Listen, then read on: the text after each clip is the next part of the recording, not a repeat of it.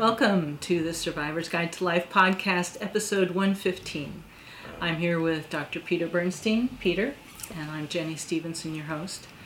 This week something happened that happens every so often around here. Um, we have so many papers, so many things we've written, and uh, something comes together and Peter finds one that we wrote. Mm-hmm. And he goes, wait a minute, there's really good stuff in here. I want to share some of this on the podcast this week. Mm-hmm. And that's what happened this week.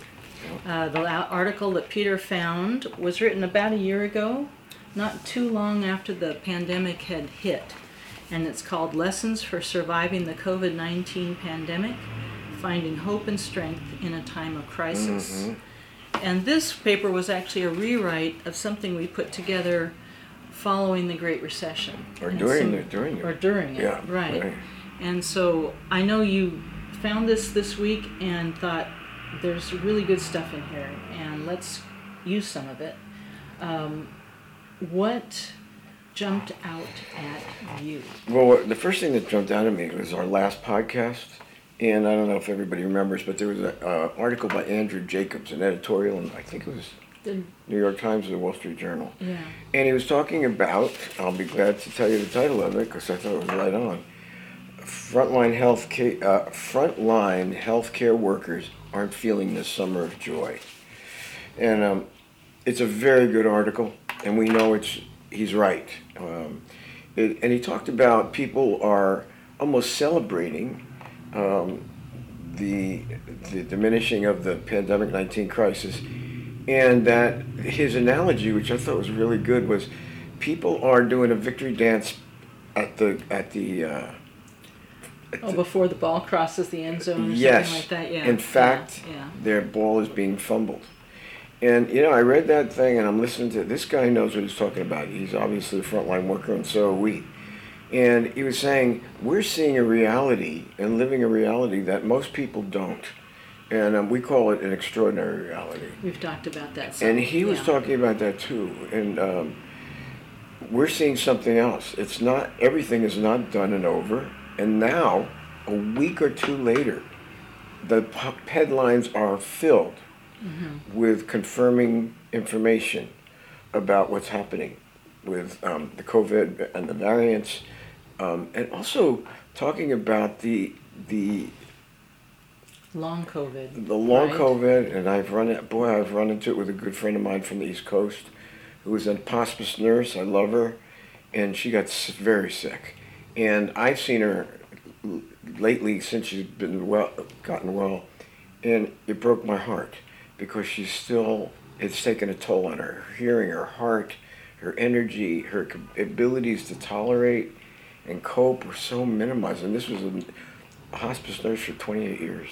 Yeah, the articles have had just a whole range of symptoms for people with long COVID, including difficulty breathing, yeah. pain and inflammation and fevers and loss of taste and smell. She's had all it's of that. It's disturbing. Very yeah, disturbing. It was because, you know, they, they have such a, a sweet, we have such a sweet long relationship since kindergarten. Yeah. But and they came all the way out in their R V to visit me since my wife has passed, and they're just wonderful. And what broke my heart was the rough time they're having. Yeah. And her boyfriend, who I know since kindergarten, yes. um, takes care of her. He also was uh, had a positive COVID test, never had anything but no symptoms. Oh, sort of an asymptomatic version. He took care of her. And he had just finished um, taking care of his long a wife we'd been with for many years who died of Alzheimer's. Then he, these two re-met at a high school reunion. Mm-hmm. And um, they picked up, well, six months after, I guess she got very seriously ill. She was on a ventilator. I think she's a vet. Wow. Very sick. But one of the things that strikes me, and I've talked to more people ever since, what are the long-range effects and how are things really going for people?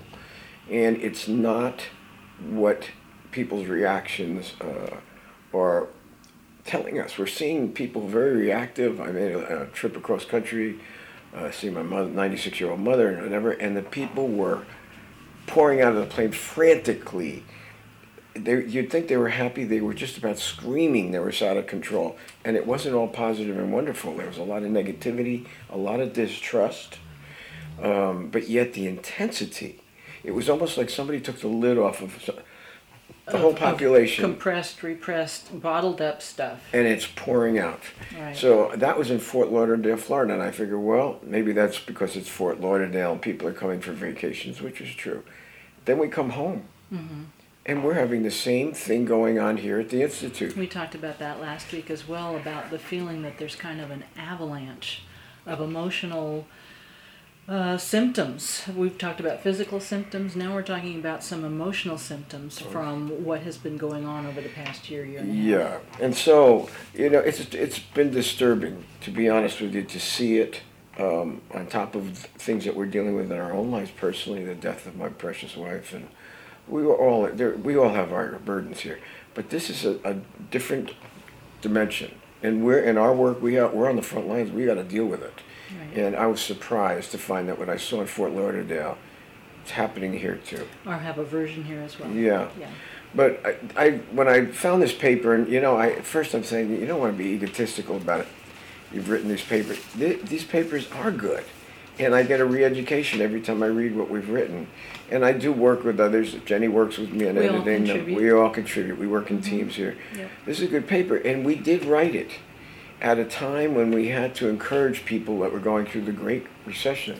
Right. And that was a brutal one. And but what we saw there, um, and the phases that people went through and how it it, it, it stripped so many people materially. Right. Um, and people who have been putting so much of their security and their sense of well-being into money and, and jobs and uh, four oh one k's and all that, and it was stripped away over very quickly. You call Homes, those tangibles. The tangibles, and yeah. I know I lost my ranch and lost a lot, but it was amazing because we wrote that. But what, by the time we wrote this, we saw some other things beginning to happen. We saw people reaching out, and the barriers were being stripped away, and they were actually caring for each other mm-hmm. with empathy and concern, genuine. Yeah. And it was a that was a really. Re- A, a touching and redeeming thing to watch, because instead of the emphasis on the tangibles, it was beginning to People emphasize. People were starting to shift to the intangibles. Yes. Yes. And it was a really sweet thing to watch. I got to say, Miss Willett, yeah. I got to say that my hope would be that this would happen in this one, and it's not. There is an essential difference, I think, which is that in that time, everyone Uh, could have had the problem of the financial loss and everyone could pull together. With this one, the threat was between people. I've always felt like people started to see other people as the threat because they might be sick. And, and so it yeah. tended to push people apart. And it's still happening. Um, that's the astounding thing. The remnants of it are still happening. People are now, because of the new variants, they're going right. I see it. Mm-hmm. They're going back to distrust and and deep fearfulness, fearfulness suspicion. Again. Yeah. So this is different. This crisis is far. I don't think it's. I think it's far from over. Mm-hmm. And um, I think it's a reminder to all of us um, to focus on what really matters.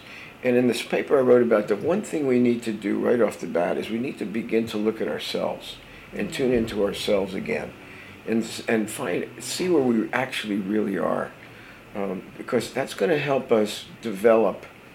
Through the pain, through the suffering and struggle and losses, are, are what's truly hopeful, what's truly there, um, where, where the resilience really does come from. But we need to begin to look at ourselves and be yeah. honest with ourselves. It's easy to say that, and extremely can be extremely hard to do. It it is. I I think for most people it is really hard to do if they're willing to do it and at to all. To be honest. To be honest with yourself. Um, we've seen people honest with themselves, and then they turn against themselves like they're they're the worst people in the world. That's not what we're talking about. No. We're talking about looking at yourself and honestly reevaluating where you've been, what you've been, what you really emphasized in your in your values and your priorities. Um, and if, like many, you miss the boat, and we're just just looking at yourselves as being almost immortal. Uh, more important than your fellow man or whatever, and that's very common. Or untouchable, in yeah. control. Yeah, in control. Um, all your place, everything's in the right place in your life, and it's going to stay that way. Yes, we lazily slip into, and that's common, mm-hmm. um, a certain com- a complacency about I, I can do I just do have to do so much, but we're all right the way we are, and and, and you know we can dabble, but we don't have to really turn uh, turn things upside down. Well, these crises do turn things upside the, down. Uh-huh. And that's the good part. It can the redeeming, be. It can be. It can be. A crisis can be re, very redemptive yeah. in the sense of people being forced to look at themselves um, in a more honest way. You know, we, I gotta say, we do it. I'm not saying it's, but that's a choice we've made in our life, our calling, that we help others, that we give to others, that we're on the front lines with others going through terrible traumas and the effect. And the impact of what we've all been through is not over. No, uh, no. no. We, we were talking about that just before the podcast, about where are we in this? And can we start to now talk about coming out of it? And the feeling is, no, not yet. Not yet. And when you talk to people that are on the front lines, they are burned out, they are strung out and exhausted from what they've done, and it's not like what everybody else has experienced. Yeah. So it's a much, and they've had to look at themselves, they've been thrown back on themselves. And let me ask, how, just as if I were out watching and listening, I would say, so how do we do that? How how would you say, how would you describe, uh, how would you look at yourself?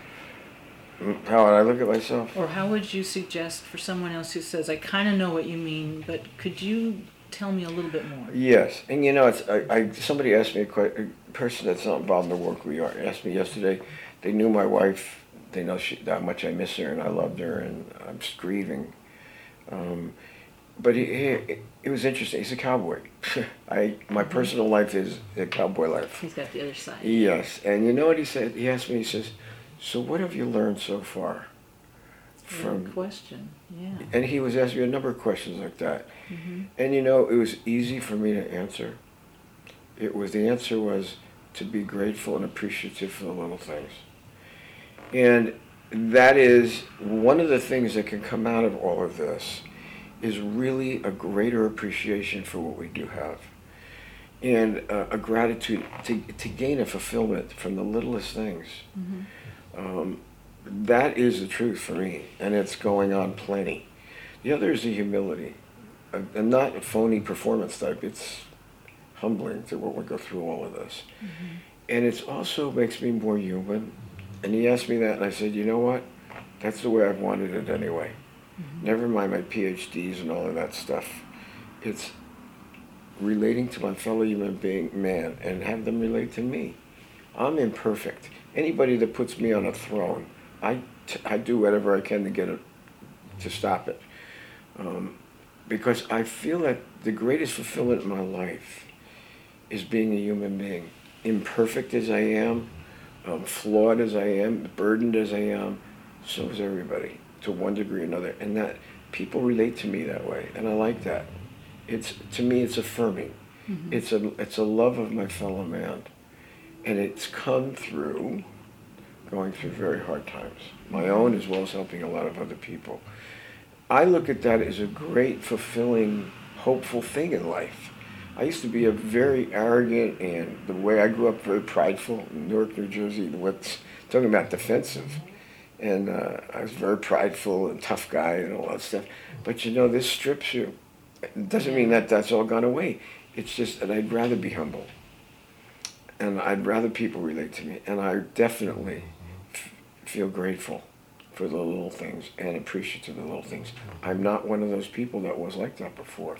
No, and I'm just thinking when people take a good look at themselves, try to be honest about what they find, you're saying that's not a reason to beat yourself up. If you find things about yourself that you're not very happy about. But if you do look inside and you see some things that concern you, some flaws or some blind spots or some things that you're not happy with, what can you do that's positive and, and constructive? I think the the attitude you have to take is to be truly honest without being self-indulgent and self-pitying. Mm-hmm. And looking at it, and there's, in the midst of the pain of the recognition of these things, to also have hope. And people should have hope when they begin to do that, um, because something good will come out of it. And you've got to know that. You've got to have that understanding that you can do better. You're going to do better if you handle this thing honestly, with integrity. and not let the things that aren't very important anymore get in the way, and not making those a high priority. It's beginning to align your priorities. It's beginning to focus on really what's important in life and not worry about the other things that really aren't and that may be overemphasized in our society. It's a, a waste of energy, good energy and time. I think it's beginning to align your priorities. It's beginning to see yourself, I'll tell you what, with some compassion. Mm-hmm. Um, and also some acceptance that you are not perfect and you never will be. And you have flaws. Um, we have a dark nature, all of us. It's just that we don't want to act it out and hurt other people with it anymore. Right. Um, and we want to be careful about things like that. Here's what I'm seeing out there. People so far, for generally speaking, mm-hmm. are not reining themselves in. No. And there's a lot of negativity and there's a lot of conflict, and uh, I'm, su- I'm surprised at how bad it is mm-hmm. on such a widespread scale. So that's telling me people aren't, I'm generally speaking at this point yet, finding humility and decency and integrity. They're wild, emotionally wild. Yeah. And it's like somebody lifted the lid off their emotion, and the emotion is dictating their actions. They'll say, well, this is, we've had people say, well, you're a psychologist. This is, I'm just showing, I'm expressing my feelings. And I go, no, you're not. Mm-hmm. We're not talking about a normal feeling state. We're talking about emotionality. And all you're doing is tearing the shreds out of other people and feeling justified. And I don't, that certainly isn't going to work with me. And when you do that with me, and it shouldn't be done with anybody. It's an indulgence at other people's expense. So what happens to the people uh, that you're talking about who have the, at least the beginning of an integrity of not wanting to just lay lay everything they're feeling out on other people? What can they do to, in a safer, less uh, destructive way, get rid of some of this pent-up emotion? Okay. Uh, well, here, you know, that's our specialty, uh, trauma recovery, and we know how to, that the body holds so much of that tension. And I know when my when my wife was alive and we were taking care of her for all those years, everybody around here was on hyper alert twenty-four seven. Mm-hmm. And it's exhausting, but it didn't matter when you have a sense of purpose. But we learned to pay attention to our bodies and the toll that it takes, like caregiver, good caregivers need to learn to do. Mm-hmm. Um, it's beginning to look at things in a, in a new constructive way. I think there's a path that it will put us on if we have the courage.